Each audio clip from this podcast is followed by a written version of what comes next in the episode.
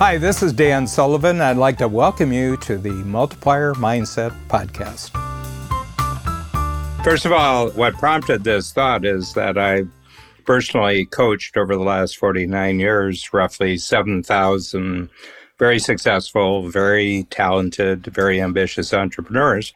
And all of them have done 10 times, once, twice, three times, four times. But it's sort of instinctive on their part. And what I've noticed from all that, there's actually a structure to 10 times. So I've captured the entire structure of how one goes 10 times as an entrepreneur and just laid it out as a unique process with a lot of other considerations. It's a real pleasure after almost half a century of coaching entrepreneurs. Almost all of them have done it numerous times. And so I just want to show what the structure and process looks like. It's actually easier to go 10 times than it is to do 2 times for 3 reasons. One is that it's a lot more exciting. Going 2 times, you're kind of rearranging the furniture and you're making little nips here and little tucks here. The other thing is that your team isn't really all that excited about it. So that's one reason. The second one is that it's more of a fresh start. Because if you're doing 2 times, you're trying to drag about 80% of the past into the future, where when it's 10 times, you've got to say, well, I can't do that with 80% of what I'm doing. I can take 20%. So there's the 80-20 rule right off the bat.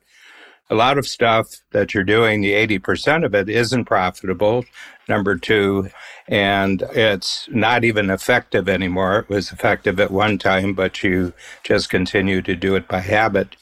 Whereas 20%, you got to say, well, I got to really look at this differently. And one of the things you have to look differently is, who am I getting my money from?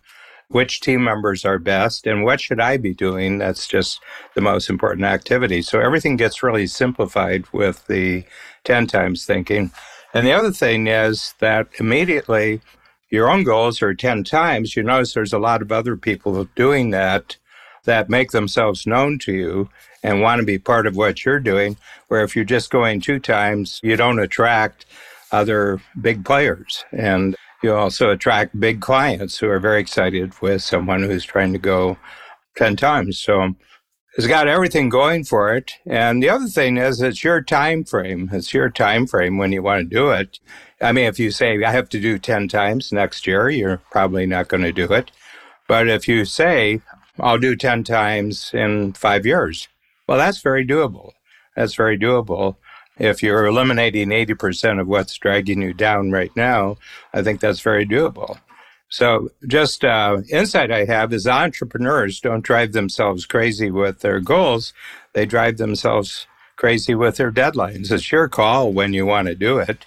You've already done it. If you're a successful entrepreneur, you've done it 2 or 3 times, but you didn't know how you did it, and our book tells you how you did it. First of all, 10 times is a conscious goal, the way that we lay it out. And one of the great distinctions we make that most people think we're just talking about money. We're just talking about revenues.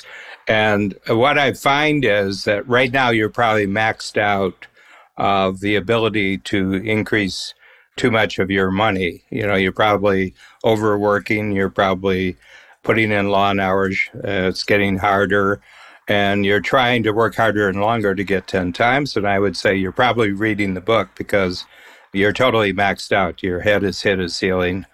And so what we go after first is 10 times in 4 areas of freedom. So you want to increase the amount of freedom of time you have, both at work, you're just doing things that you love doing and things you're great at.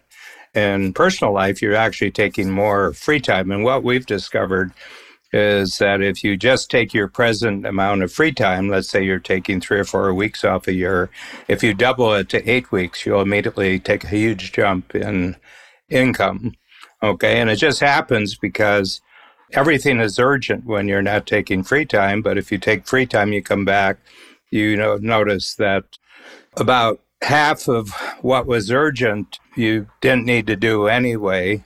Half of the other half is not really urgent. and there's two or three things that are urgent, and you come back and you do those right away, and you take a big jump.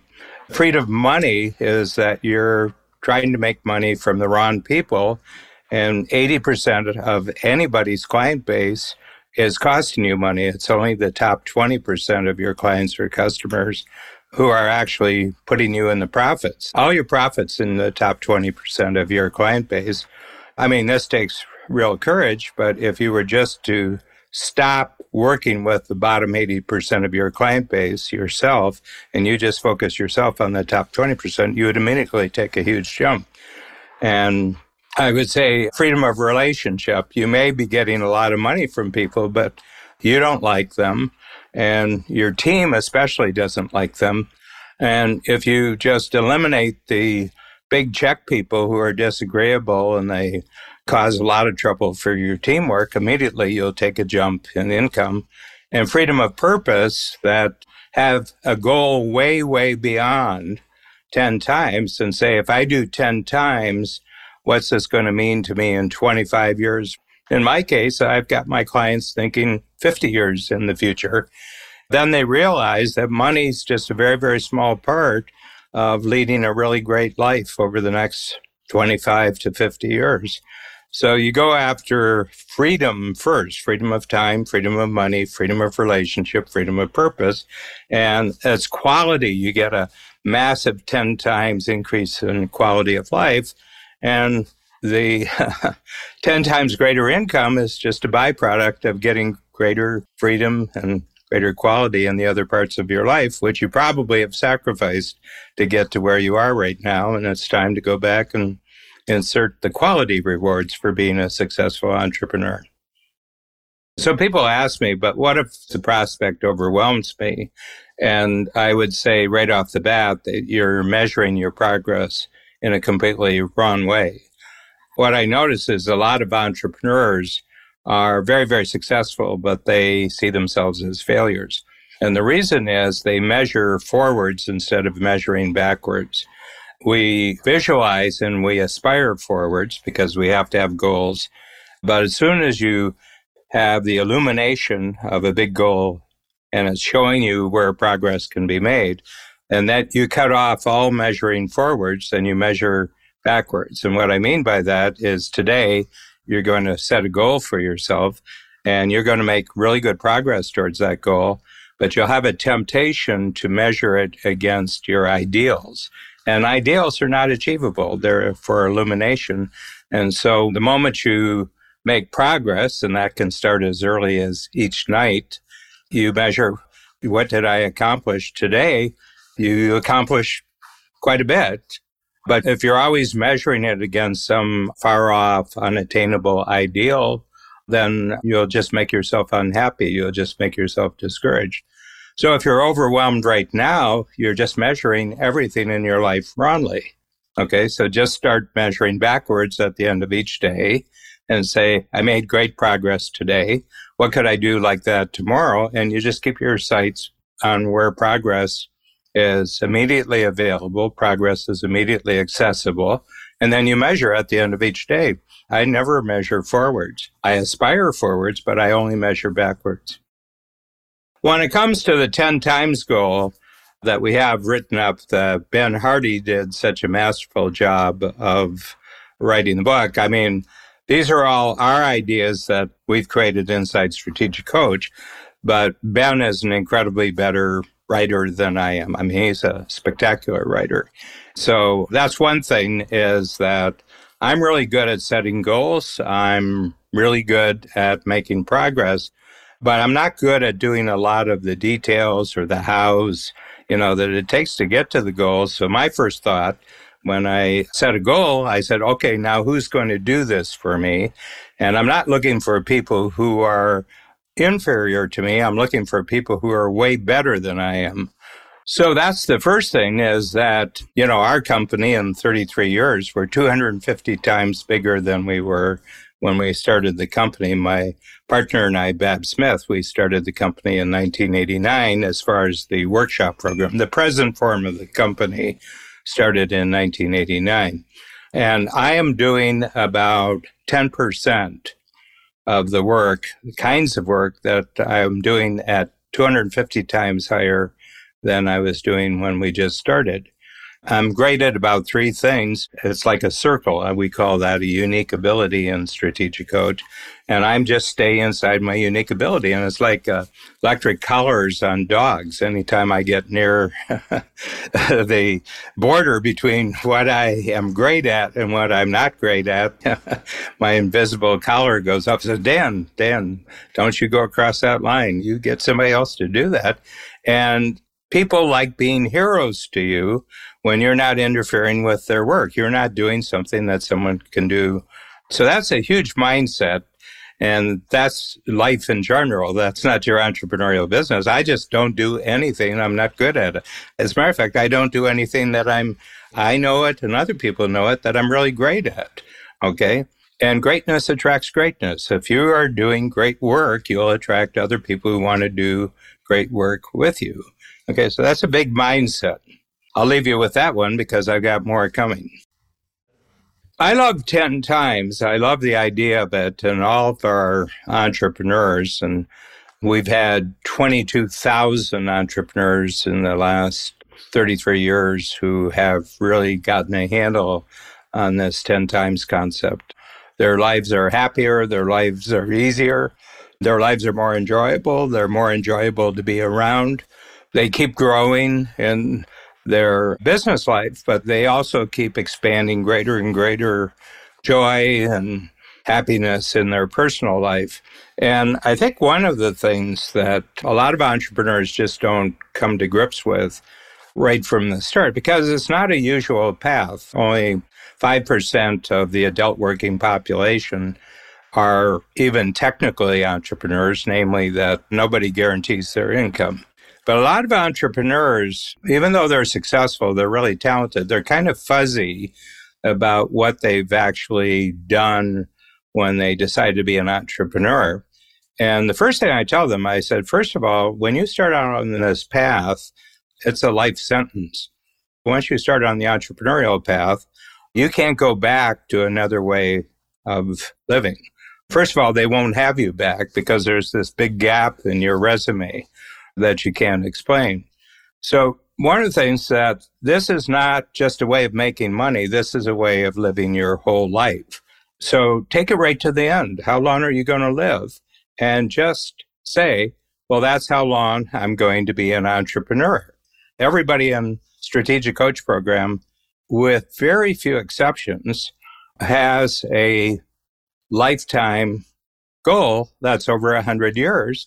And I say, if you're constantly doing better and you're constantly doing work that you enjoy, retirement makes no sense, okay? So I'll be 79 in a couple months, and I feel that everything I've done up until now is just R&D. My goals at 79 are phenomenally bigger than they were when I was 49. And my work is showing it. I mean, I'm doing the best work of my life right now. And I'm in great shape. I'm in great physical shape. I've got great friendships. I've got a great personal life. I've got a great lifetime partner. I've got great team managers who actually manage my life. I'm a managed person, okay? And I've got all sorts of managers. One of them's conducting this interview, and he kind of tells me when to show up. He kind of tells me what I'm supposed to do next. Now, it's all my goals. It's all my goals. He just takes my goals and structures them so that I'm just doing what I'm supposed to do. So Frank Sinatra did not move pianos. Frank Sinatra did not clean up afterwards. Frank Sinatra didn't do the work of the other musicians. He just went on stage and did the one thing that he was great on, and that's singing. And all great performers, they don't manage their lives. Other people manage their lives. So this is a big, big thought. But if you don't grab that and you don't live by that, your life sentence is going to be a very painful life sentence. You know, the people I deal with make millions of dollars a year. You know, they're so far beyond where they grew up with, who they grew up with. They've just gone into the stratosphere. But somehow they don't really take ownership for their life. They've made up a game that's called their entrepreneurial career, and then they fall into the weird kind of thought that someone else is making them play this game. Not only that, but they've kind of made up a game where in their mind they can only lose because they judge themselves harshly. They don't take credit for their successes. And whenever they're successful, they beat themselves up for not achieving more. And I said, what a weird thing to design a game for yourself that's supposed to give you more and more freedom in your life, and you design the game so you're always losing. So the 10 times is easier than 2 times. The underlying theme of it is really that designing a 10 times game is a game that you can win a lot more easily than a game where you just do 2 times, 2 times, or 10% or 5%. That's a losing game. Go and work for the government, go get a job with a bank. Then somebody else will beat you up. But in this game, you're beating yourself up. It's not a smart thing to make up a game where you're supposed to be winning, but you set the measurements so you're always losing. When you talk about entrepreneurship and being a 10 times entrepreneur, you have to realize that entrepreneurism, as we understand it, is really a very recent phenomenon, and it's only been possible in the way that we understand modern entrepreneurism since March of 1776. 1776 is famous for a lot of different reasons, but March 1776, a Scotsman by the name of James Watt created the first steam engine that returned 25% more energy than it used. I would say that jump in productivity through mechanical means is what really opened the whole entrepreneurial future.